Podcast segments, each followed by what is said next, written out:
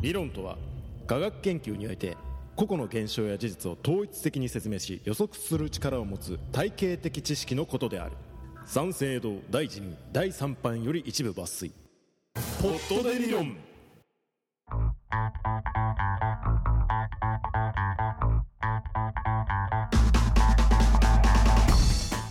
えっとね始まりましたねポッテリ論ですねはい私パーソナリティ引田修平と田上正俊ですいやーまあこれで西録音2回目うんってことになりましてね、まああのまあ、冒頭でいつも適当に話してることはね、まあ、あの2回目になると大体もう話すことないんですああ本当ですかうんあじゃあどうですかなんかないですかそうねなんかね、最近はねう、んなんだろうなカラオケに行った時の話がちょっとあるかもしれないおあおのーなんか休みとかに俺結構ね、休みになった時とかの深夜とかに、うんなんかちょっと研修とかで受けたことも復習しようって思って、うんその家だと集中できないから結うん構カラオケとか行って、あ個ー室カ借りてラオケをそういう使い方する人って増えたって聞くけどね、あうん本当そうなんだそれでちやょっるとんだカラオケとかでうん集中してやろうっつってややってたれのる集中してあやれるやれへるーやっぱねなんかうん俺の生活環境的に PC とか携帯とか誘惑するものがいっぱいあるのねうんそれがあると集中できないからカラオケ行ったんだけどカラオケの方がうんやっぱねもう歌う機会しかねえし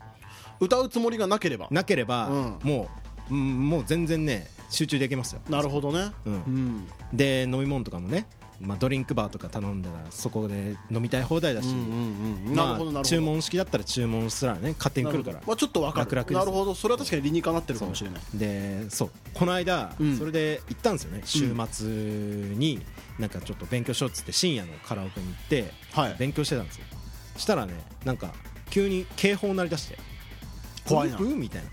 火災がありましたみたいなおー火災報知器がな6かった階ってでこ火災が鳴りましたみとたいななんかなんかね警報が鳴り出してえっつってあ怖い怖いマジでっつってうん思って、パッて見たら、うんなんか酔っ払ったねお兄ちゃんがねか火災報知器をしててああいたずらだそう要はなんかそう、うんなんだよいたずらかよって思ったんだけど、うんただ部屋の中でずっと警報鳴ってるから、うんあもう戻れねえやって思って、うん戻っても集中できないしなって思ってしばらくそのね廊下でその兄ちゃんの行動見てたんだよ、うん扉からこっそりまあとりあえず消防隊が来る なり警察隊が来るなりはもうなり続けるからねまあなり続けるからさ止められないとね無理だからさ、うんでしばらくしたら店員さんがバーって走ってきて、うんその警報装置止めたんだけど、うんなんかねその警報装置が鳴ったことによってその回のさ、お客さんが全員出てきて、うんでおばちゃんがね、うんその警報装置な鳴らしたってことに気づいて、うんそのお兄ちゃんとねずっと喧嘩してたのおばちゃん3人組とまあそういういたずらをするんじゃないみたいなこととそうやめなさいよまあまあバラに対して注意してもねそうまああれなんですけどそうそんで、うんなんかその酔っ払いが、うんそのなんだろうねその近くにあった消火器かち担ぎ上げて、うんあー危ない危ないそう振り回そうとしてるみたいな,、なんか危ない危ないそれは危ない危ないのがあったんよ、うんしたらなんかもうね店員さんがタックルで止めて、うんそのままエレベーターに突っ込んでそのまま一回行ったんね、まあ返すってことだねそううんでそのなんかすげえ光景になったなって思ってたら、うんなんか知り合いが一人いてその、野獣馬の中に「あお前」っつって思ってうんあ偶然いた偶然いたうん偶然知り合いいて「うんあ今の何?」っつったらなんか酔っ払いがうん5階で暴れてて、うんそのまま6階来て、うん火災報知器鳴らして、うんつってなんか消火器振り回してってなってで誰かが通報したって言ってたのよで「あそうなんだ」っつってう。ーんでそいつもなんかその酔っ払いに絡まれて眼鏡取られたっつって取り返しに行ってくるっつうからうんじゃあ俺も付き合うわっつって1回行ったんようん1回で酔っ払いどこかなって探してたら、うんなんかもう酔っ払いがなんか廊下の隅っこで潰れてんのねうんでまあ酔っ払ってっからねまあそそうのその状況まで酔っ払ってたらもう潰れちゃうかそううんでなんか連れの女の人がそれをなんか起きてみたいな必死にやってんのようんでああいたわって思ったんだけど、うんその俺らが行ったタイミングで、うんちょうど警察がね到着したそう、到着して8人ぐらいがこっち向かってきてて、うんあ って思ってさなんかなんかその危害を加えられたとか、うんなんかなるとそのまま警察署に同行しなきゃいけないらしいから、まあそりゃそうだまあ眼鏡取られてるし眼鏡取られてる加え加えられてっから加えてるから、うん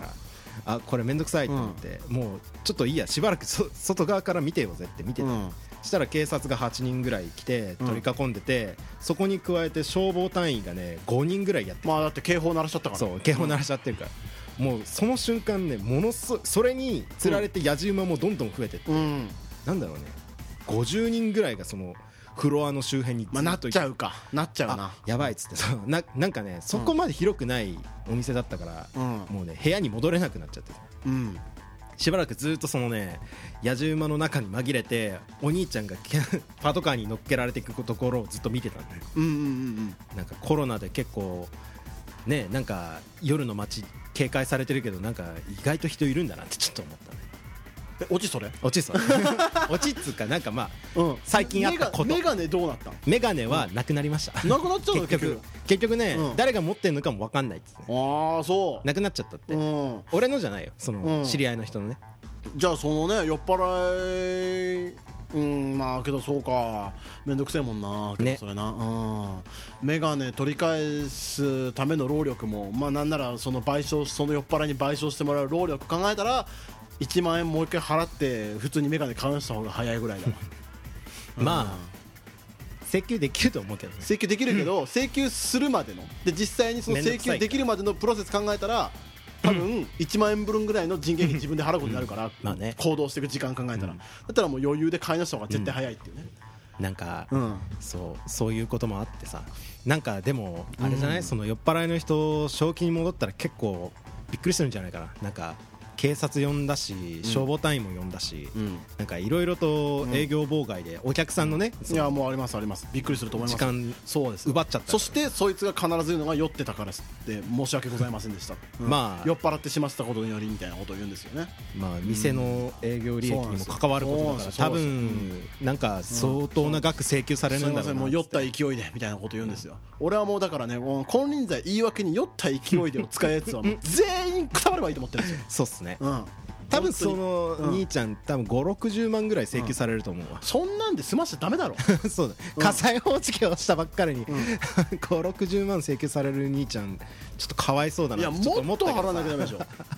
まあ実際うんどうなんですかね、そうですよいやもう止めに入ってからいいけど下手すらおばちゃん3人組を小学期に殴ってたところなんですようんそんなんもうね止めに入れなかったらそういうことになったと考えたらもっと払うべきでしょそうだね、うんまあおばちゃんが訴えたらね、なんかおばちゃんも一緒にパトカー乗ってったから、うん多分なんかおばちゃんもなんかするんじゃないかなって思う、いやもうあのー本当に俺はもうだから酔っ払ってたからって本当に言い訳にならないんで マジで、うん俺はまあ酔っ払いは本当に嫌いですねあの麻薬乗用車と同じぐらい嫌いですね酔っそう払いではすねうんなんかコロナでね夜の街は縮小化してるとうん言われてますけど、なんかうん街だそうでもないですね夜の街縮小してる縮小してるというかか、まあ、人がいなかったり、ああいやもう全然縮小してないですよ、ねどこ行っても町田はなんいかや町田どころの騒ぎじゃないですよ全然縮小しないですよあれどこ、うんどこもどこもそう、うんあーだからもうこれ増えちゃったのはもう本当皆さんあのーやりましょうしっかり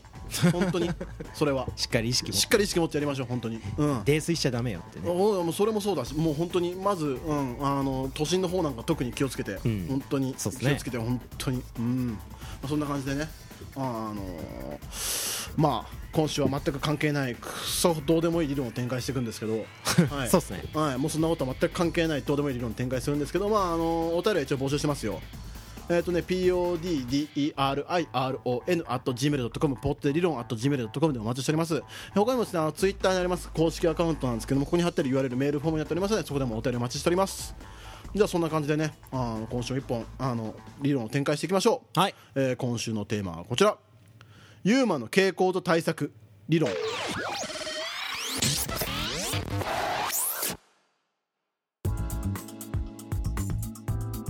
ということでね。はい あの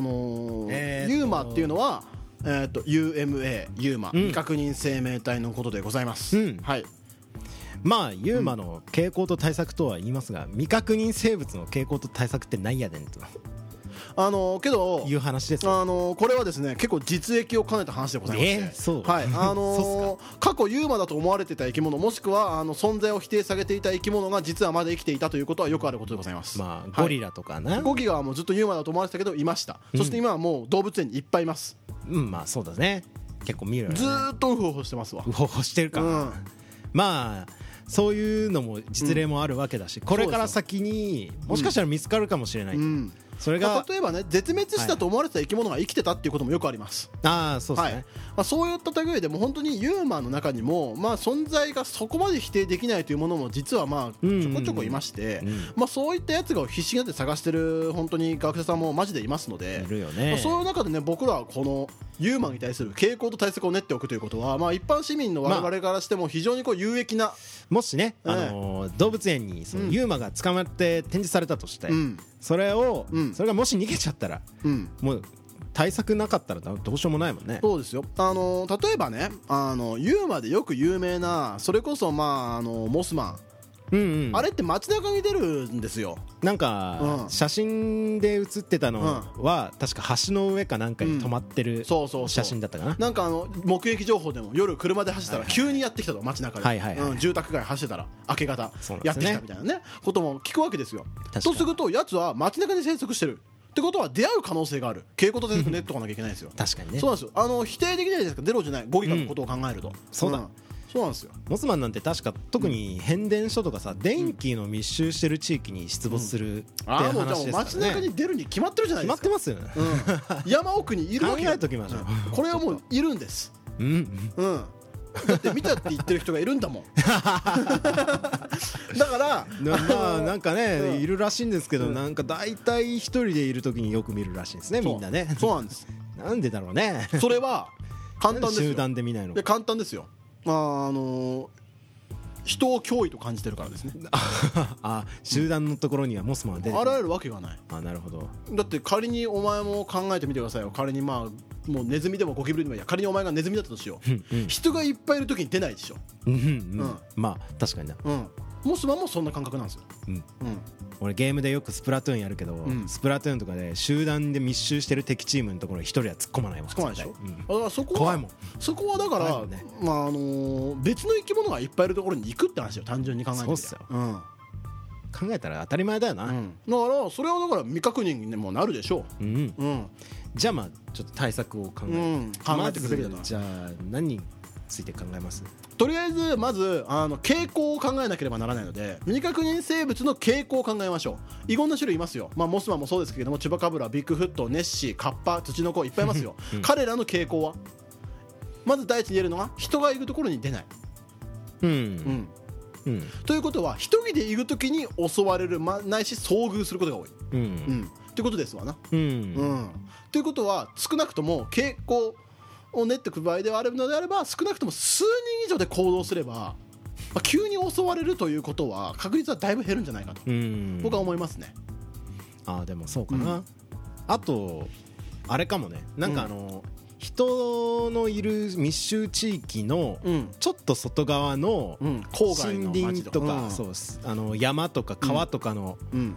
付近でよく出る感じあるよそうですねそれはもうなんかあ目撃情報の的にー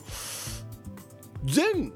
全ユーマがそう じゃないなんだかんだで。全遊あー、うんでもどうだろうね海に出没するやつとかはちょっと省いてあーまあちょっとね大抵あの海のやつそっうてだね規模も違うしね。そうだねあの人型っていうんうユーマがいいるんですけどそいつがね、うんあれなんですよねなんかもサイズう感かサらイしてズ感が、ね、なんだろうね船よりでかういんのクかジなラクジラ並みだよね、まあクジラだねうん多分、あのーおそらくクジラの見間違いだろうって言われてる、お前それことなはんですけど違 うよ見たって人がいるんだもん、いるんですかねなんか喋ったっていう話も聞いたこと、うん、じゃあもう喋ってたんでしょ喋ってたんですう、かね、うん、なんかどうもね、あのーしちゃんとね海の中を漂ってて獅子があって、うんなんか漁船に乗ってる人が見たんだけどなそんかの南遠くの方極にだかそうあれだよ南ね極の南極だっけか調査隊員北極だがっけかその海の地平線のところにポコンってなんか出て、うんあれなんだっつってよーく見たら人の頭だみたいな、うんえっつってえでもこの距離からでかくねっつって、うんよーく見てたらなんかチャプンって沈んでったある人が見たらなんか船の下から声をかけてきたみたいな、うん、うんいう目撃情報でがもそれはだから別にちょくちょく上がっててまあそれはいるんでしょ、うんうん、だって見たって い言るんでうしょ見たって言うんだもんお前ピュアだないやもう考えてみそれを言う理由ある例えば調査船であーあの、南極を調べに行きましたこれだからそんな人たちってそこら辺の人間じゃないじゃんうん南極に調査行ける人って、まあねうん、そんじょそこらの人じゃないそんじょそこらの人じゃないでしょ、うんもう普通にめちゃめちゃ博識な人でしょ南極に調査行く、うんそしてかつその南極の状況にも対応できるタフネスな精神を持ち合わせる人でしょ、うんうん、が見たっつってんだから見 たんだよだってそんなこと言う人ねえもんだって、まあ言うはないかもしれないけど、うん見たって言ってたよでも本当かどうかなんて、まあ分かんないからな写真とかもないしな基本的に世に出回ってる写真は全て合成だけど、いやお前本当に考えてみマジでそんなもの見たら写真撮ってる場合だと思う あーでもそうだし確かにね、うんあーでも確かねち探査機かなんかが1個だけうん映像で残したやつだったけど、確か人型って言われてるものの顔うんとおぼしきものの影みたいなうんものはね一応なんか映像ではい公式で上がってたりはしてはいもういますえいるいるんだいねます じゃあだってゴギガはいたもん、いたからうん、ねも、う実例があるからいるかもしれない、ねこれだけで見るとあのほぼ100%どのユーマもいることになるよねうんうん確かにね、うんそうなんか影さんが出してくれたけどあのーうん結構ねのっぺりしてんでね本当人って感じのものの巨大化版みたいだけな、どこれはどうしようもないから蛍光練ったって、捕まえられないか、うんだって行かねえし俺そんな南極とかもな 確うかんだからとりあえずあのーまあ多分これ捕鯨と同じ方法で捕まえられると思うけ どね、に、だうん確かに、うんだらとりあえずまあそれはそれでまあとりあえず他のユーマはい、うん、を考えていくとまあ陸生のやつらは基本的にそんなにでかくないんでうん、土の子一番イージーじゃないですかあそも考うえたらよ余裕っすね 基本的にヘビと同じ方法で捕獲できるでしょマムシと同じ扱い、うんうん、でも確かなんかさ、うんあいつら結構行動変な感じなんだとそうなんか3メートル近く飛ぶとぴょんってなかるんですよあの直立にうんなんか立ち上がったりとか、うんなんかいろいろと行動が、うんあと目玉も飛び出すんだっけいやどうなんでしょうねとりあえずまあ毒もあると言われます よね、うん、割となんか、うん行動原理がわからないですねピョンと飛ぶらしいんですよまああの仮に飛んだとしても3メートルあのビール瓶ぐらいの大きさでしょ、んビール瓶ぐらいの大きさが3メートル先から飛んできてもまあもともと け対策を練ってればどうにかなると思うんですよ、うんうんじゃあ防護服を着るもうそうですねま ず厚手のジーパンはあの牙が通らないあじゃあ服、あのー土の子を捕まえたとしますで、うんそれをうん、動物園にうん飼ってると、ヘビと同じ飼育方法でいいと思い ます飼育環境はヘビと同じヘビと同じでいいんじゃないとりあえず日本の環境で生きてるってことは特に関東圏での発見例が多いとかなんか言われてるけど、だから関東圏の気候に合わせたフードに作って、そうだね森林の形状を作って、まあ、とりあえずネズミとかエゲときは食うでしょ、確かにな、うん、それ考えたら、ん捕獲して飼育する分にはそれでいい、全く楽だと思うよ多分海外によくわからないヘビを飼育するより 楽確かに、でかくもねえしでかくもないしじゃあ、うんあれだあのーそいつがもし逃げ出したらどうするっていうもう一回捕まえればいいと思う 多分ねすごくイージー土の子はイノシシ捕まえるより楽まあなんか見つけるのが難しいだけで早くなさそうだよね、動き的にも、見つけるのが難しいだけであどみかんなう考えても鹿とかイノシシとかクマ捕まえる方が難しいから 確かにうん見つけさえすれば多分 楽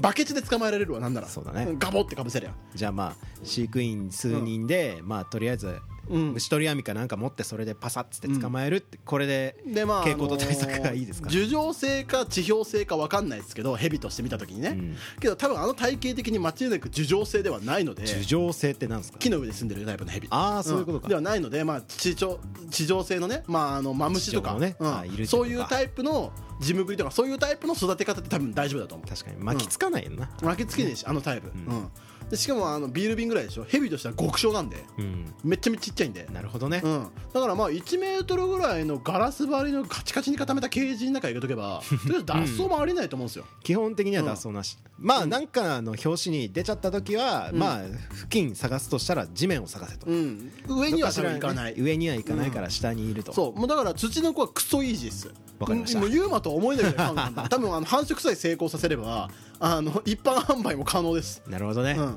OK ですじゃあ土の子は、うんまあこれでうん飼育したと,、えーそとうじゃあ次何にしようかモスマンとかにしますモスマンってちょっとかけちゃんモスマンの情報出してみてくれないサイズってどんなもんえー、と結構でかかったよ1メートル以上は確かあったよはずに結構に超えるかな、巨大うん結構巨大だなけ見どた目だっ、たまあ、人間は完全に象とかキリンの飼育には可能して いくんでサイズは特に問題じゃないと思うんですよジンベエザメだって飼育できるからね、まあまあまうあん確かになサイズ感の問題ではないと思うんですよ、むしろ、うんうんまあ、あとその持っている能力とりあえずモスマン飛ぶからえーっとねモスマンってね映画化もしてるんだよこれなんあかホれあのラーま映画んでまあれあのまんまなのモスマンって本当にいやあの映画のモスマンは鏡の中を出たり入ったりするんで、うんちょっとそれはちょっと解釈違いかなっていうところもうんちょっとあったりするんだけどどうするよ鏡の中出たり入ったりするやつだから飼育する反射物はとりあえず置けない周りにうんうんそうだね、うんガラスとかの中からも出てくるみたいだしね、いああちょっとこねウィキをちょっとかげちゃんが出してくれたねモモスマンアメリカのねあの有名なユーマーであるとねえーっと特徴はですね体長は2メートル腕はなく背中に大きな翼を持つその翼をはばかせることなく自転自動車よりも早く飛行する、えー目撃者の多くはモスマンを一瞬しか見ておらずモスマンの顔はあまりにも詳細まで覚えていないが目がギラギラと赤く輝き目と目の間隔が大きく開いていることだけは多くの目撃者の情報が一致している、うんえーネズミやコウモリにいたキーキーという鳴き声を発したという証言もあるえー第一発見者とされる女性によると彼女が車で時速160キロで逃走した際すっげえ速いなこの車 もえーモスマンは同等の速度で追って追ってきたというどこ走ってたんですかね、 そんなということで、まあ速といりあえず160キロで飛べると、まあ、ぶっちゃけハヤブサは時速30キロで落下することができるので、うんああの鳥類の中では別に比較的いるレベルです、本当、はいあそんなもんなんうだ、ん、あとハヤブサってもう急降下するとき300キロ超えるかピらョン打つね、ああ獲物を捕らえるとときにそう早いねそうっすよだからそれ考えたらモスマンで160キロで飛べる、まあ、うん平行で飛べるとしたらなかなか速いけど、うんうんまあ、はやぶさレベルで考えたら、まあ、別に、 まあ、ふんって感じですよ ね。うん、まあ、大きさはすごいけどね。結構でかい、うん、じゃあそのサイズ感が160キロってなかなか破格のサイズだと思うけそどうね。ね、うん、どうやって収容しましょまあけどはやぶさもとりあえずああいう感じで使用できてるからまあそう考えるととりあえずまずあのほら鳥類の飼育ってまあうん人によるとは思うんですけれども、基本的に飛べないようにしますよね羽切るよねう えー、ああなんか、うんあれだっけ、うんなんか舵を取るそうそ羽うかそなうんそうかそうそうがそううんなんか23枚あってそそうそれう切そるれ取っちゃうと飛べなくなる鳥っての自由に飛べなくなるんであんまり基本的に高く飛べないんだそっうけ滑空ぐらいしかできなくなるんで、うんまあ、まずそれするよね、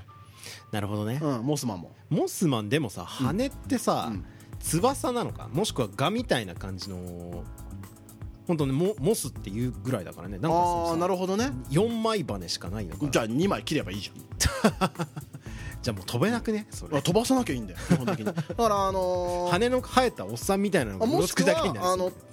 コウモリ的な感覚の見た目としてはさ目もさあの、ん猛禽類のコウああのフクロウに近いんですよ確かにねそうコウモリとか特徴だけ見てフるとクロウみたいなもんなのかなフクロウみたいな感じでいくならば止まり木に草木でつないときはもうとりあえず飛ばないあなるほど、うん、猛禽類の飼い方と一緒でとりあえずいけると思うんですよだからそのまんまあー例えばあの猛禽類で大きいサイズだと本当あの1メートル近いやついますけれども、ううんんでフクロウとかでもいますけど、もうあのアメリカのオオミミズクみたいなやついますけど、うんそれの飼育方法の2メートル版でいけると思うんですよ、なるほど、うんじゃあまあまあとりあえず基本的には鎖つないでうん、止まり木にやっといて、やっといて、うん、餌与えとけばいいんじゃないです かじゃあこれ脱走したらどうしようか脱走したら難しいね鳥類の脱走ってねなかなか大変なんですよなんか捕まる気配ないよねだってねないね剣超えそうだもんね普う通にね、んだからやっぱ飛べない処理しといた方がいいと思うんだよねじゃあ飛べない処理をして、そんなに遠くに飛んでない昔ね日本の動物園であの鳥が飛べない鳥がいてそれを飛ぶように訓練したんですよ動物園でうんで飛べるようになってうわー飛べたーと思ったらそのままどっか行っちゃったっていう事件があ って、うん飛べたねよかったねじゃあねっつってそうそのままどっか行っちゃってやべえ今度は探せ探せっていうので本当に捜索したみたいなそういへうークソくだらねえ事件があったんですよそういうことになり得るんでモスマンも確かにな、うんまあなんだろうななんかこう飛べてもね結構目立つよねまあ、2メートルだからねでも未確認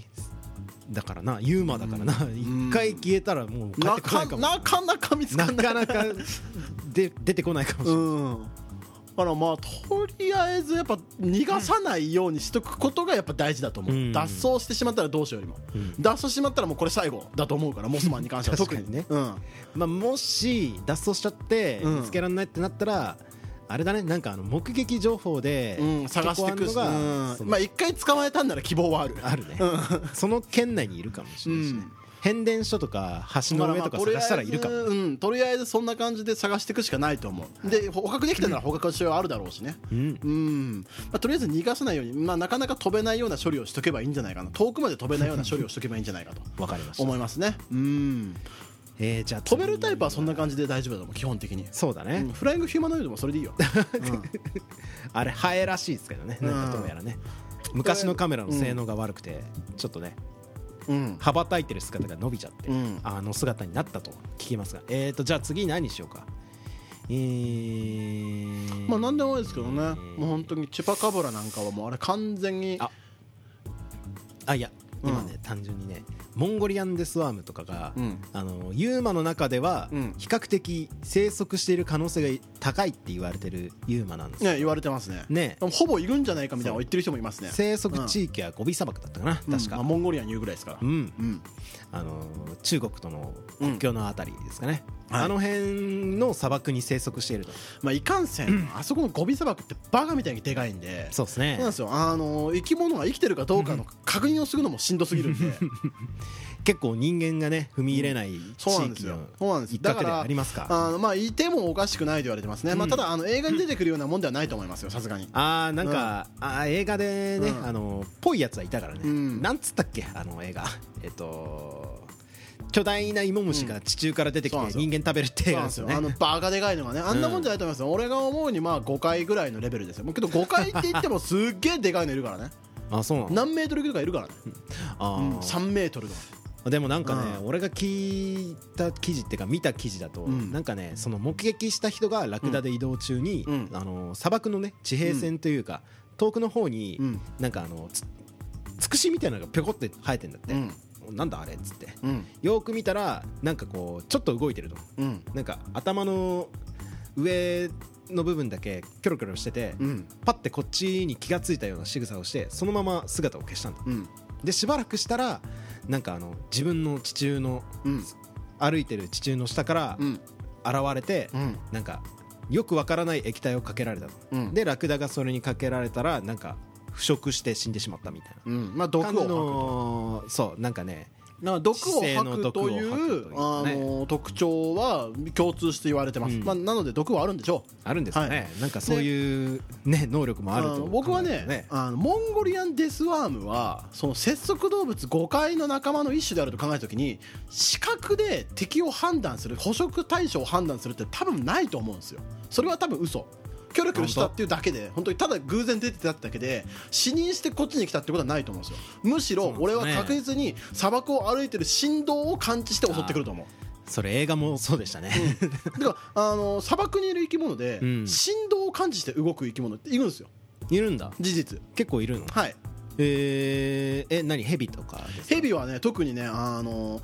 面白いヘビがいましてナミヘビっていうヘビが砂漠で生息してるんですけど、うん彼らはですねあの、まあ、振動とはまた別なんですけど砂漠の熱を一切触れないように動くっていう特殊な動き方をするヘビがいます砂漠の熱そうなんですよあの砂漠暑いでしょ暑い砂よね地でしょ、動きづらいでしょ熱いよねそれに適応した動き方をするヘビっているんですよえー、あの熱くない普通のニョロニョロの動き方と全く違う、うんなんか横移動とでも言った方がいいのか、横に動くのうん、なんかもうね動画で見ると分かる何この動き方っていうヘビの動き方があるんですよえーまあそれが砂漠に適応した動きそうなんですよと考えていくと、まあ、あの節足動物5回基本的に海に生きる生き物ですけれども、まあ、何かしらのその水分を摂取する方法を、まあ、地表性で、ま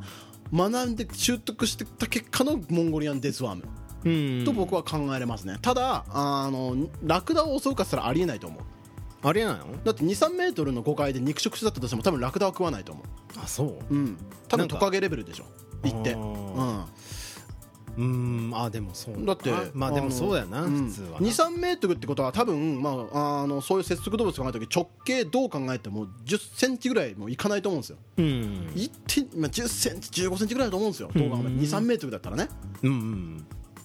直径1 0ンチの子からじゃあどう考えてもラクダレベルの生き物は食わないと思うんですよ、まあ食わないよな、うん 確かに死考え骸たらにな死骸に群がるみたいなことあるかもしれ ないけど、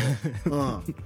いや多分そっちが大半だと思うよ、うんなんか力尽きたやつそうそうそうそうわざわざ、これはまあ、毒はあるのは、まあ、別にあっていいと思うんですけどありそうだよな、うん、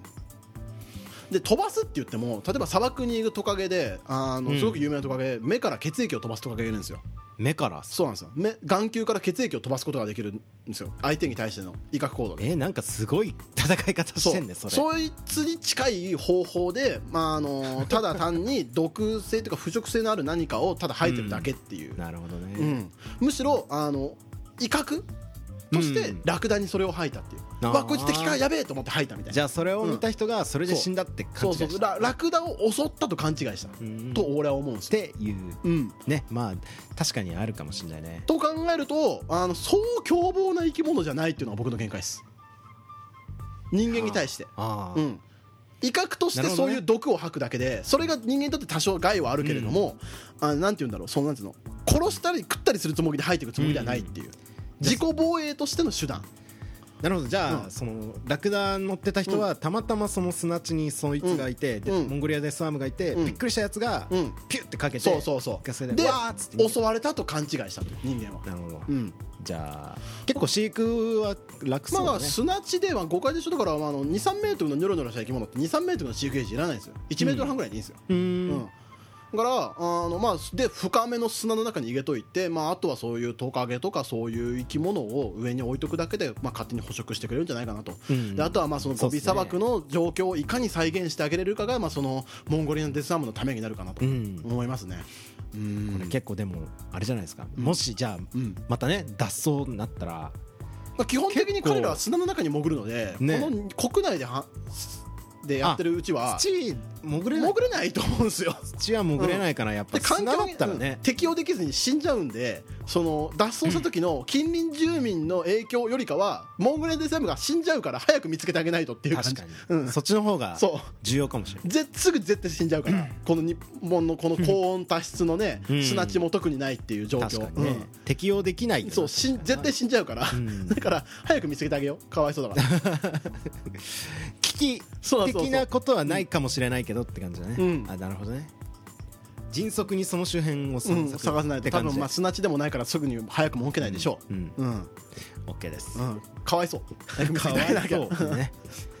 まあ結構映画だと強かったんだけどうんねまあ、絶対あんなことありえない んで、うん、だから5ギガの例で考えましょう、はいがっかりだね5ギガの例でゴリラですか、うんゴリラってどう飼育してんですかいや普通にあれ強化ガラスの中にその込んあでいつらが生息している状況を再現してうん放ってるだけ、うんまあだよね、あと餌あげたりなんなり、まあ、ゴギガは頭いいんで基本的にすっごく頭のいい類人、まあ、霊長類なんで、うんまあ、だからまあもう本当にコミュニケーションも取れるし、はいはいはい、うんコミュニケーション取れるんだね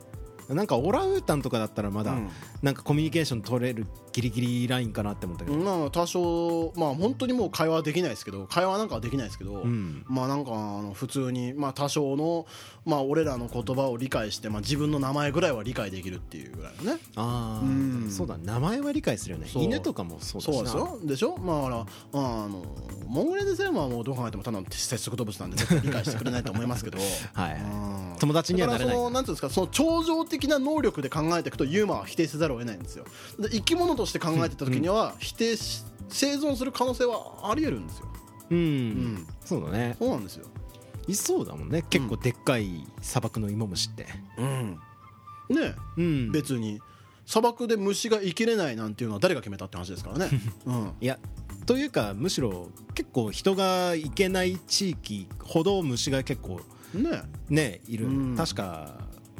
鉱山なんだっけさなんかあのめちゃくちゃ高くてうん誰も登れないようなギアナ高地だねギアナ高地だね、ギアナ高地って確か虫ほとんど虫しか生息してないみたいな話ギをア聞ナいたコーことチがにある高すぎて他の動物も入れないから、もう昆虫しかいらんないんだよねね本当にそういう意味では、らしいですねうん、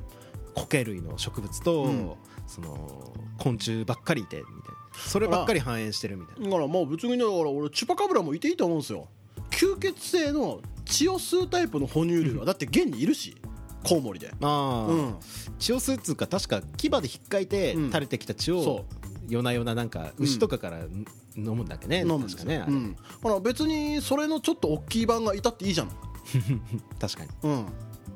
そう考えていくとねやっぱそいつらはね帰るしかも帰るしかも買えるだってお前どう考えても千葉カブラ買うのとかモンゴリアンデサム買うよりもゾウとかキリン買う方が大変だからまあ確かにな、チュパカブラってサイズどんなもん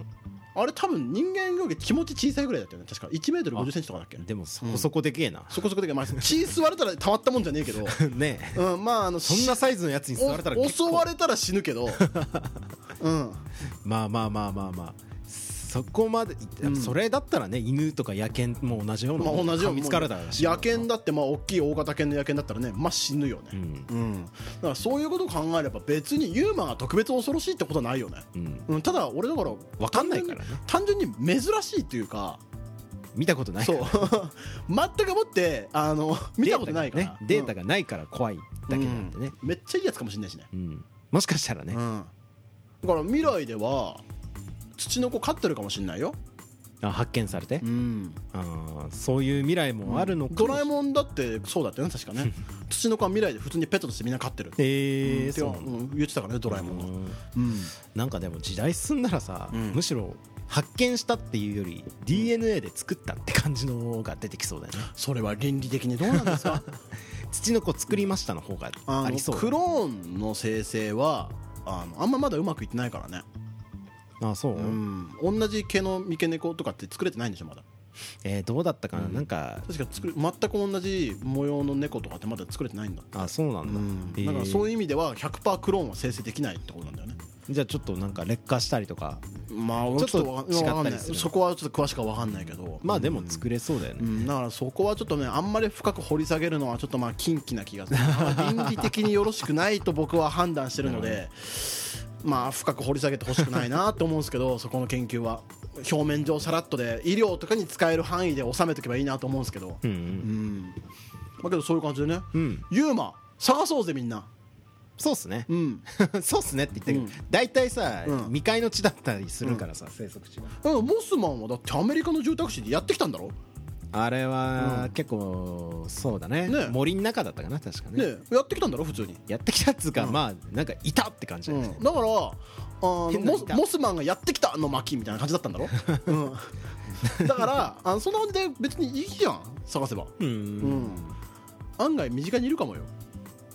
ワンちゃんねなんかね、ちょっと暗がり行ったらあいましたみたいな、ねえあもがそんなもんかもしれないからねみん日な本にはいないだろうけどな、 まあモスあそれはそうですよだってあ日本に象が野生でいないのと同じですよ、うんけどカッパは日本にいるけど海外にはいないからね日本原産のあそうだねうんうんそうですよあそういう感じでねみんなせ探そうぜ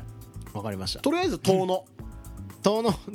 カッパは遠野だカねッパは遠野、うんしかも赤いぞ 赤いあれはだからあの地域差による個体差でしょ沢ガニだって色違うからね地域によってなんかね、うんそう遠野で発見される、うん発見されるっつうか遠野で伝承で伝わってるカッパって赤いんだって、うん赤い基本的に緑のイメージあるけどね知知っっててたたかとか言って俺はびっくりしたぞ遠野行ったけどあのそれはあの地域差でしょねえこれこれが何千年何百万年と経っていくとあのカッパの別の種族に進化してるわけですよ当うんのカッパは、うんうん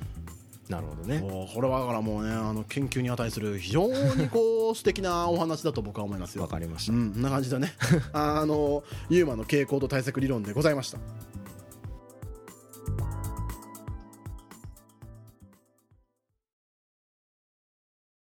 あのさユーマとは別なんだけどさはい、仙台だったっけついこの間さうんマジで未確認飛行物体確認されたよなああ丸いやつ、丸いやつなんかねあれ飛んで結る局マジで誰も何も分かってないんだよね今のとこあれ結局わかんないのあれ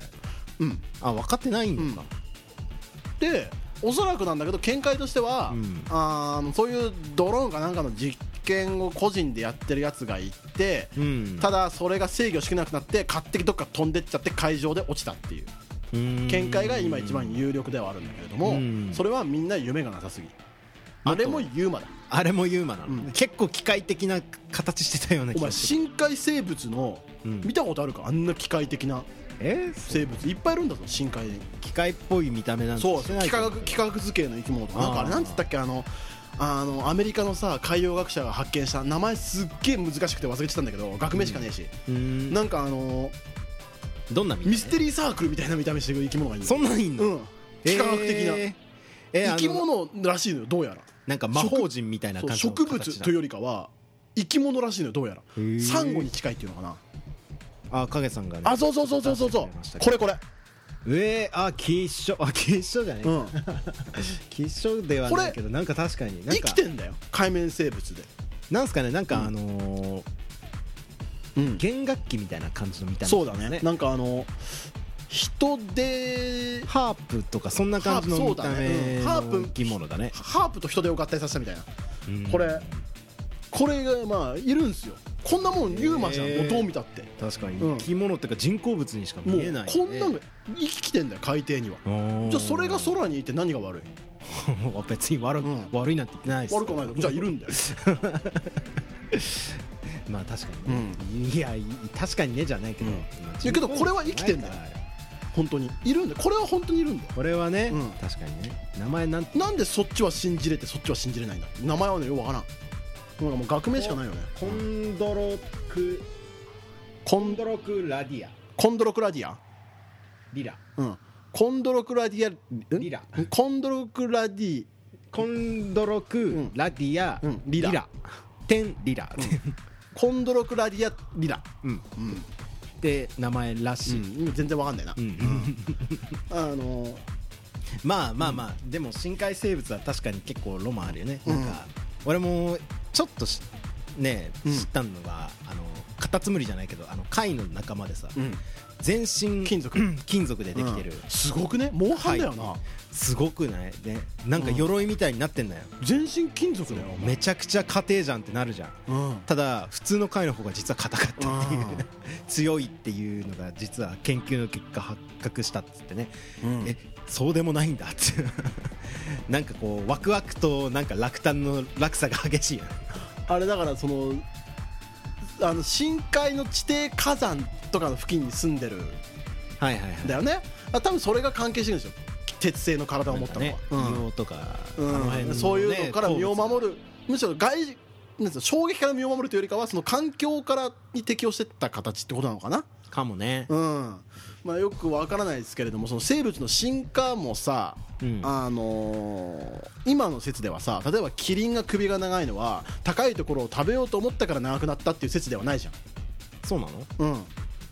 ちょっと首の長いキリンああはいとちょっと首の長い、まあ、キリンって何百種類もいてうんうんうんうん昔はねその中で高いところを食べれるキリンが生き残ってた結果はいどんどんどんどん首が長い遺伝子が強くなっていって最終的にめちゃめちゃ首の長いあのキリンが生き残ったっていう、全員死んだっつって他の種類は他は全死んだ員死んだっていうのがもう今の普通の説じゃん、そうだねうんと考えた時に鉄製の体を得たんだよ、うんあの貝は。うんってことは他にもいっぱいいた貝の中でちょっと鉄っぽかったやつと鉄っぽかったやつがどんどん生き残ってったわけでしょなんかね、うん仲間みたいなのが結結果構い的たんにだよは、ね、で最終的に全身金属までいったわけでしょうん、全身金属のああ、うん影さんが出してくれたなんかねもうかっちょいいんだよね マジで超鎧なんよ、うん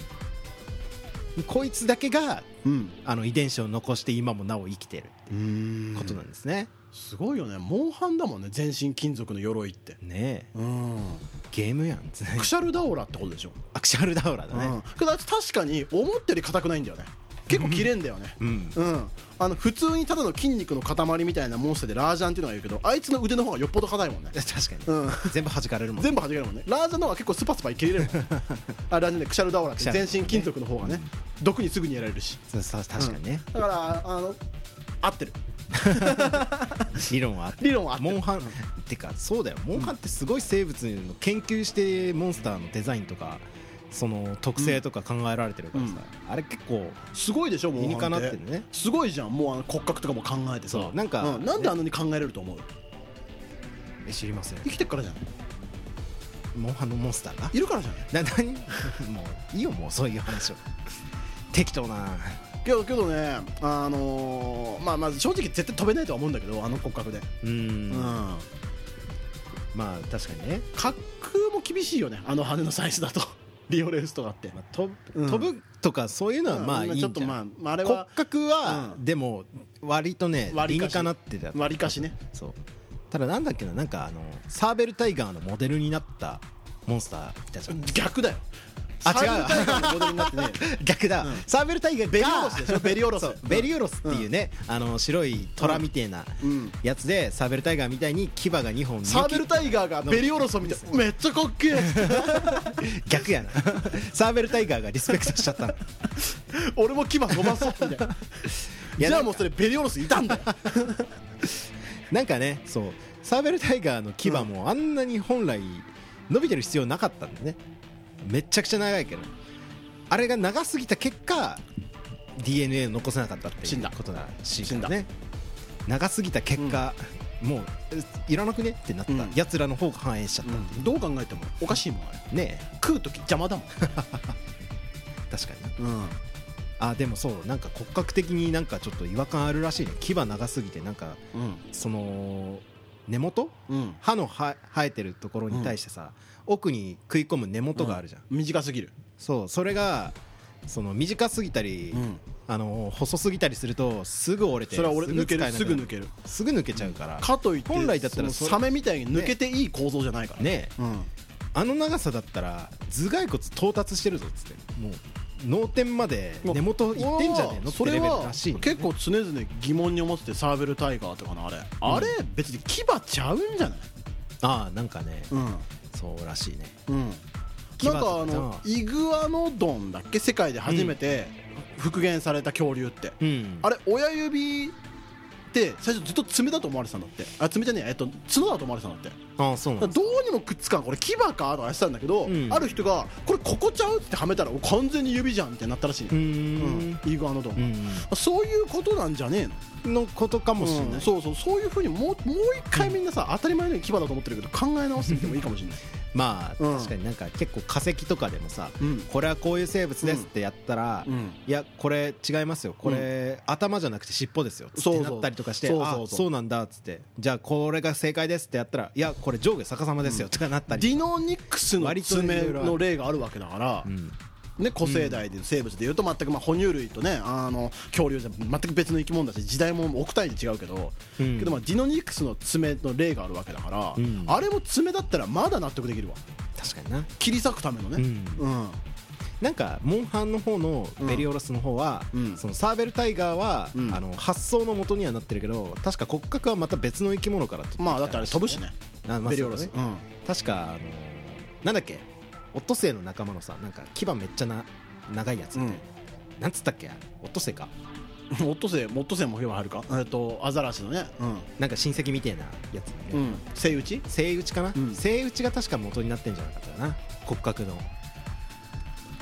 まあだってあいつも寒冷地に住んでるしねそうですね、ん牙長いし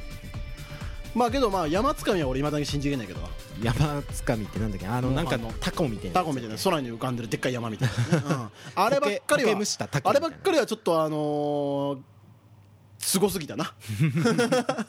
デザインがなあれメンダコみたいだね、うんメンダコまあモチーフはあるかもしれないけどあれがあのサイズで飛ばれたら困ったもんだ よ結構可愛い見た目といううんか、あいつ倒すのめんどくせえし目がなうんモンハンやってワールドとかさすごいよな見たことあるワールド映そう像ね、うんあんま見たことないんですようん俺もね PS4 は持ってるんだけどややっっててないのよあれあそうななんんでだかっていうと2台ぐらい本当に必要だからでなんで2台必要なのあの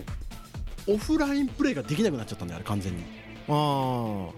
モンハンーワールドあオフラインしたいのかそうオフラインで2つのコントローラーでやれたらいいのになって思っててあー弟と一緒にやりたい、まあ弟とかもお前でもいいし誰でもいいんだけ どオンラインってなると PS42 台ないといけないんだようん PS42 台って結構困難な道なんだよねうん確かにねうん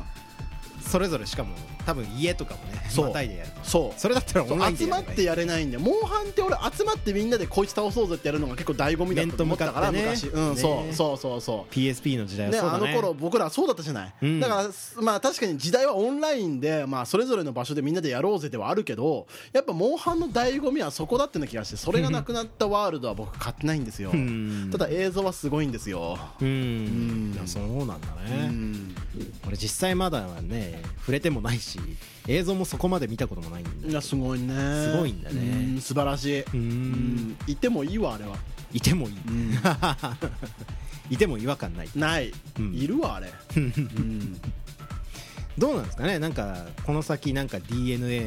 の配合によってなんかうんああいう感じのモンスターとか作られてたりするんですかねい俺やこのす最近ねあの映画でね「ジュラシック・ワールド」見てたからああなるほどねああこういう世界も今後訪れるんかなとかちょっと思ってたんだけど、まあ俺らが死んだ1000年後ぐらいじゃないですか超未来ね、うん超未来だと思う超未来やれてね、うん、なんかできなんかね鶏の DNA と象の DNA のととかいろいろ混ぜて巨大化させたり牙生やしたりとかできるようになるんかねどうなんでしょうねってどうなんでしょうねロマンあんま感じないかもしれないけどねうん、なんだろうね、あのーロマンはあなくはないですけどあくまでそのなんだろうね映画っぽさが抜けないね、うんうんそうねうん、どうしてもその現実に置き換えれないねそれは、うんうんうんまあ、そんなんしなくてもほっといても勝手に進化していくんだけどねああ確かどうせね、にうんうん、まあそれはもう本当に何万年単位の話だから人間待ってられないっていうだけの話で、うんうんまあねうんまあそのうち勝手に進化するし ね、うん、それを言ったら俺らもそうだもんねうん進化してくんだよね結局ねなんかにねなんすかね人間って進化するんすかねこの先ねどうなんでしょうね角とか生えたりするんですかねな角が生えることはないと思うけどいやまあありえないくはないけ ど、うん、ああでもなんかね人によってはなんか尻尾がある人がいたりとかするらしいいますね、まあ、それは進化というよりかは過去の遺伝子が残っちゃってる残だっちけゃなうんんでですすけけどど、うん尾てい骨がすげえ伸びててなんかあ尻尾あるみたいななんだっけえっとね人がいたりとか小指がどんどん小さくなってるらしいよ、人間うん、あそうなの退化してるらしいよえっと足のあ足のうんえなんであんまり必要ないらしいよ、あ小指って必要ないのか、うん、あでもなんかさ確かに手だったら小指ってすげえ重要なんだ重よ要ねだけどまあ物を持つそう上でそうそうそうその支える役割で一番力が入りやす人くなる間はほら直立二足歩行を始めたじゃないですか、うんはいうんで手をすごく使いますから手は発達したじゃないですか、でまあ足はとりあえず支えて歩いてそれなりに走れれば十分なんで、うんなんか確かにいらない部分はどんどん省いてこうっていう動きが若干あるらしいですよ言われてみればね確かに小指ねた足の小指なんか全然使ってるイメージあんまないかもしれない、うんなるほどね、だじゃかあらまあそういう、まあ、誤差範囲の進化はしていくんじゃない、うん別にいいじゃん足の首なくなったあろうがなかろう が正直正直どうでもいいじゃん、外見ね、うんもう変わんないからね靴履いてるからねみんな普通、うん、とりあえずはどうでもいいじゃんうんうん、俺足の小指がまあその事故とかで取れたら痛えってなるけど、まあ別にその生活に支障ないよ今後治ってってな支障ないよって言われたらまあ足の小指ならまあってなるかうんうんな、うん、別に体の一部を差し出せってなったら、じゃあ足の小 指で妥協点はそこかなっつって、俺足の小指か乳首だわ確かに乳首 はいいららなねいえかな、うん俺はいらねえから、うんそうだねうんお前の体の一部を差し出せば別願いにを叶俺えて乳やる首いじられて嬉しいタイプでもないん で別に、うん、 だからまあ乳首かなまあ、ん確かにね俺も差し出してその2つかうな、ん、2つうんてかどっちもあげますよって言えるわ 一つと言わずにえあげても足の首と乳首あげますよなんなら両乳 首一つじゃバランス悪いんです、はいはいうんただもうねその差し出せって言った方もお前気 前いいな何に差し出せって言われてるなんか悪魔との契約 ああ悪魔との契約お前なんか気前いいな乳首二つもく れんの悪魔乳首欲しい んか悪魔はもっとなんか魂とか心臓だとかそういうのが欲しいんじゃないのか乳首二つ もそれに小指もみたいな乳首をくれるのかつって、あいやまあそんなにサービスしてくれちゃうならおじさんもうちょっとこっちも奮発しようかなみたい な、まあ男だったら需要ないだろうしなうん、ね別にね、うん、乳首取られたらかなわんでっていう男もまあいるだろうけど中にはまあいるかもしれうないしな、んもう触ってるのは楽しくてしょうがないやついるだろう から中には自分の乳首をあーいるかもしれんな、うんだからまあそれはねあの そういう人はまあ足の小指でいいじゃないですか僕別に僕は足の小指か乳首って言ったら乳首ですけ ど、うん、そうですね痛み的にもまだねうんうん骨ないし乳首は、うん、骨もいっちゃうから結構痛いと思うんですよ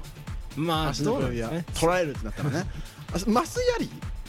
知らないです知らないですどういう切断方法かよくわかんないです、うん小太りじいさんみたいになんかプッつって取れるのかもしれないああそんな感じで取ってくれるなら別に構わんわ割とね足の裏でうん、まあ乳首でもいいし、うん、まあまあ簡単に取ってほしいねできることない優しくしてほしい、確かにねうんうん優しくしてほしいうん何やせさ優しく乳首をうん、取ってほしい取ってほしい痛いのは嫌だもんそうなくなってはいいけど痛いのは嫌だううんん、そこだよねうん、そこが一番問題うん、まあけどね、まあ、他は取られたくねえも んいや他取られたから嫌だもん全部考えてみようあ本当に考えたらマジでない俺贅肉は取ってほしいかもしれないえー、それって違くない体の部位っていうの贅肉 V でしょう V でしょうよえー、それ違くない 漏れなくあるもんじゃないお腹の肉あげますっつってえー、肉取ってくのかなそれ贅肉ありがとうっつって取ってくかもしれない脂肪だけ、小太りまあ俺のイメージ取ってくか小太りじいさんに出てくる鬼だから、ね今んとこあ取ってくかじゃあうんうん取ってくれんじゃないプルンっつって、プルンっつっうてん、ありがとうっつってひだから贅肉だから皮膚も肉も全部残して本当に脂肪だけはシュッと取ってくわけでしょ、うんうん、ありがてえやまああれだね金払っても取ってってほしい そんなね頼むからっつってうん取っていってくれってもう多くの人類が、うんね大半の女性は特に思うんじゃないあれだよね100万で取ってくんなら多分払うよ、ね払ってくうれんる、悪魔が「え何俺見返りなしで取ってっていいの?」みたいな感じになるよ大繁盛だねその店は悪魔もそうすりゃいいんだよ 何見返りに魂をこれをやるから見返りに魂をじゃないよね、人にとって利益のあるものを取ってった上にさらに物もらえれば悪魔もそれでいいもんね 悪魔もバカだな、悪魔って うん、何の悪魔を想定してるのかよくわかあんないれほら何かしらが条件としてさそのお月様の魂をね体の部イメ位ージをねみたいな感じになるけどさそうねそうじゃないよねうんうんまあ一応確かにそのなんつうの商談としては確かに理にまあ普通なんですよ悪魔ってねうんちゃんと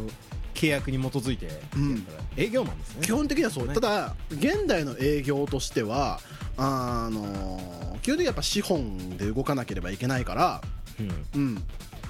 やっぱりそれ相応のだから何なんだろうな資本を提供してくれば我々はこれをやりますよっていうう、んそういう動き方に変えていくべきだと思うんですよ。ううんんこれやっぱ悪魔もそういうなんつうのあのデメリットのある契約を結んじゃうと契約は結べないと思うんですよ、現代は特に。うんうんだからやっぱこういかにデメリットをなくしてかつそのメリットのあることをやればどれだけ人が集まるかってことですよ、うんそれなら魂あげるよみたい なね、うん確かうんにね喜ばれてるそう魂を取ったとて別に苦しめるわけではありませんみたいなことをちゃんと歌っていかなければ 確かうにんそれ活用方法どうすんのって感じその私の取った魂を今後どうしていくんですかっていう説明をしっかりとした上 ででそれをなら私は契約しますよっていう方向に持っていかなけれ ばやっぱり契約はできない悪魔は、なるほどねうんなんだろうな俺もすついさっきなんだけど、えー映画じゃねえななんだっけななんかうん怖い話のね、うん特集みたいなのをねアマゾンで見てたんですよ、アマゾンプライムでうんアマゾ見てたんンですねアマゾンアマゾン行って見てたんですよ、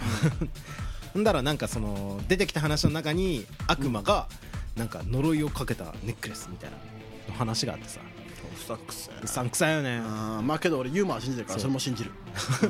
なんかその学生がね、うん男子学生が一人、うんなんか友達から借りた悪魔の本みたいなのをうん読んでて、うんでそれ読み終わった後うんに疲れて寝たんだようんうんしたらその悪魔って自称悪魔がね、うんやってきてうわ私は悪魔だって出てきたのってうわボワーみたいな そう煙とともにブワーみたいな槍持ってそんなんだったらねまだね、うんあバカだなって思えるけしど尻尾にあれねちょっとあの矢印みたいな尻尾にこうちょっと角巻き巻き巻いた角がバイキンみたいなやつうん そうわっはっはみたいなバイキンのイメージだね耳尖っててねあそうだ、私は悪いや魔だっつってやってきたわけだ まあ出てきたわけだ、でそいつがなんかそのおお前に呼ばれたから俺は来ました、悪魔です先がくるんと尖ったあの靴履いて そうなんかそいつがなんか、じゃあ呼ばれたんだ呼ばれたのそいつ呼んだのなんか呼んだらしいよなんかじゃあその本をした友人が何なんだよって思ってくるよねまあいよいよね確かにうん 呼ばれたから来ましたって、はいはいじゃあ契約しましょうかって、うんえ何のっつって、んえっとじゃあ君のネックレスこれつけてる間に、えー君を死なないようにしてあげますはいはいはいでじゃあさらばだっつって消えてったのってで結果 ね雑だなそううん夢それだけなの、うんでであ変な夢見たわっつって、うんそのネックレスをしてたら、うんなんかどんなに事故にあっても死なないそんなに事故に遭うんだってなんいうか、らしいよその話だったら、なんか本当にあったかどうか知らんけうど、ん、それネックレスつけてるから事故に遭ってるわけじ事故にそうなんかだから、ネックレスしてる間はしないんだけどマジで事故とかなんかうん不幸がめちゃくちゃ訪れるって、ゃんうんなるほどねそう命の危機は回避できるけれども、うんその分怪我とかなんか謎の事故とかすごい追うようになるっていう、うん呪われたネックレス、なるほどねそううんっていうのがあるらしい外してたらまあ普通に事故とか怪我は減るけどまあそのうち死ぬよってこと死ぬかもよってまあ外したら多分死ぬんじゃない、え外したら死ぬの外したら死ぬんじゃないの多分 ちょっと待ってだってそのネックレスはつけてる間に事故とかはすごく増えるけど怪我とか増えるけど死には至らないネックレスでしょうんそう外したら普通の人でしょどうなんですかね 来るのかもしれない、うんもしかしたらだっってこてともうはまずさ ってことはだよ呪いを受けたのはそのネックレスじゃなくてその人だよね事故に遭うっていうまあまあうん確かにただ一応知らないよっていうお守りだよねネックレスはそうなったら、うん、死にはしないけどねっていうね、いやまあでも多分呪いっていうのがあるとしたらそのネックレスにかかっててうんまあどうなんだろうなんかそのネックレスの持ち、も持ってた人は、うんうんなんか死んじゃったらしいんだよねバイクかなんかの事故で外してる時に多分それは多分ただの事故でしょそれはただの事故なのかなそうでしょやっぱいずれ人は死ぬじゃんどうあれうんどうあれねうん、うんただあのーそれまで呪いのせいにするわけにはいかないじゃないですか一回こっきりのバイク事故でまあ確かにね、ね、だからそう考えた時に呪われてるのかそれは、どうなんでしょう、うん何でも呪いのせいにはできるんじうゃないん、外したらね普通の人になるんじゃないのかうんまあ多で分外して普通の人にならないとでもまあ呪いを受けたのはその人本人になっちゃうからでも確かにさ、思ったんだけどさそのネックレスは、うんそういう効果だとして、うんその見返りとして、うんその契約した男の人うんは、なんかあれなんかねもう外したらお前ただじゃおかんけどなみたいな感じのことが裏で契約書に書いてあったのかもしれないよねそれはちゃんと説明しないと、まあ説明してないよね、それだってそういう説明ないもん今の話もその説明ないもんねもうその時点でその契約無効ですよ、無効ですよねうん本来ならねうんそれはダメだよ、まあ夢だからねその人のうんだからあのー、何なんですかねまあ確かにお悪魔がもう呼ばれるつもりなのに呼ばれてきちゃって、え俺な何ここに何しに来たの半切り状態だったのは分かるよ確かにね、うんでなんかもう適当な、んねなんかもういいよじゃあ仕事して帰るわっつって、うんなんか適当にじゃあもうこれでいいでしょっつって、うんやってったのかもしれないねうん、まあ多分確かにまあ呼ばれる、まあ、まあ確かに冷やかし客は嫌だよ、もう君に呼ばれたから来たのに何用ないのじゃあもうこれだけ買ってってみたいな、 感じなのかもしれないねそうかまあそれはちょっとまあ悪魔側もまあまあ同情はするけど けどそういう仕事の仕方してったら人はまあ顧客は減ってくよねうん顧客おるんかって話、うんだからまあちゃんとした仕事した方がいいと思うよ悪魔も、ん今後ねまあうん日本圏での話ではないからね日本ではないから、うんなんか海外特有のなんかそういう文化とかもあるからなんかまあまあまあ一概には言えないまあ、日本においての今のその仕事におではってことあるからね、うんまあ、例えばロシアの共産主義ではまた別の話かもしれないからね、うんまあ確かにね、まあまあそれはねまあいろいろとこう考え方があるのかもしれないね、うんうんでそんな感じでまあ次回予告いこうかはい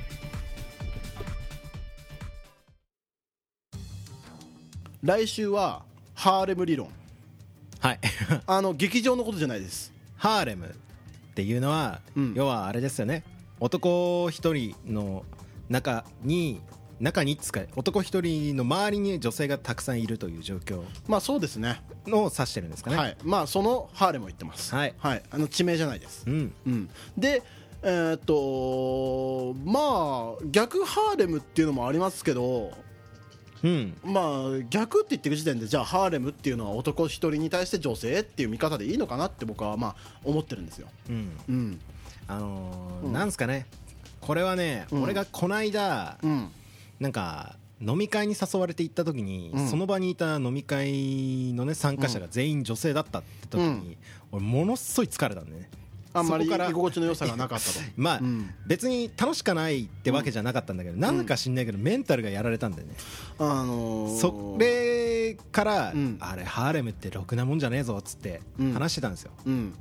っていうので今回ちょっとじゃあその話をしようかという話になりましてもうねとにかく鬱陶しいことこの上なくてねあの時の田上君はそうですね、うんあのーその翌知ら日知らんがながすごかったも んどうでもええわっていうのは俺はもう聞きながらいや翌日ね、ひきたくんとねその友達が三人で会ねってねそう、うん3人で会って、うんなんかね晩飯作りながらそう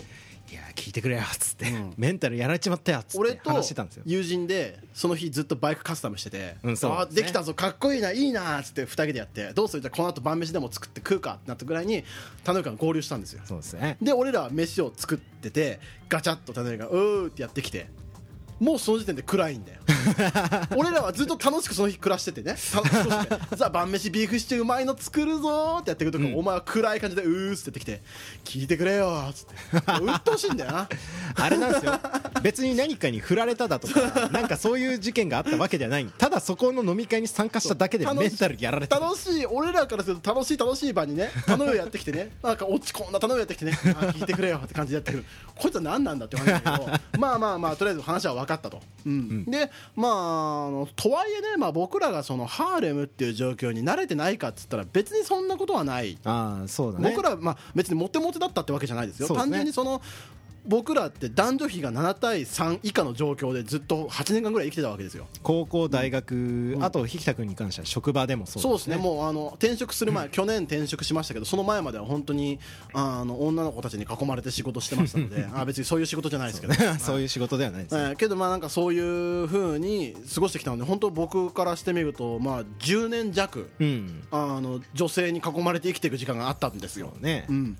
じゃあそういう状況がしんどかったかしたら別にそんなことなくて、まあ羨ましいっていうのが多分外側からの意見で、まああるのかなけど別にそのう羨ましがられるほどのことも何も起きてないですし、だからあのーじゃあ何がその鬱陶しさの原因だったのかっていうのは僕としてはあるんですよそのハーレムっていう状況だけじゃないよね田上君からすると。うんというところをまあ理論していこうっていうことでハーレム理論。はい、んそういうことでっていうのをまあやっていこうかなということで、まあ、来週それをやっていこうかなと考えてます、はいはいまあねそんな感じで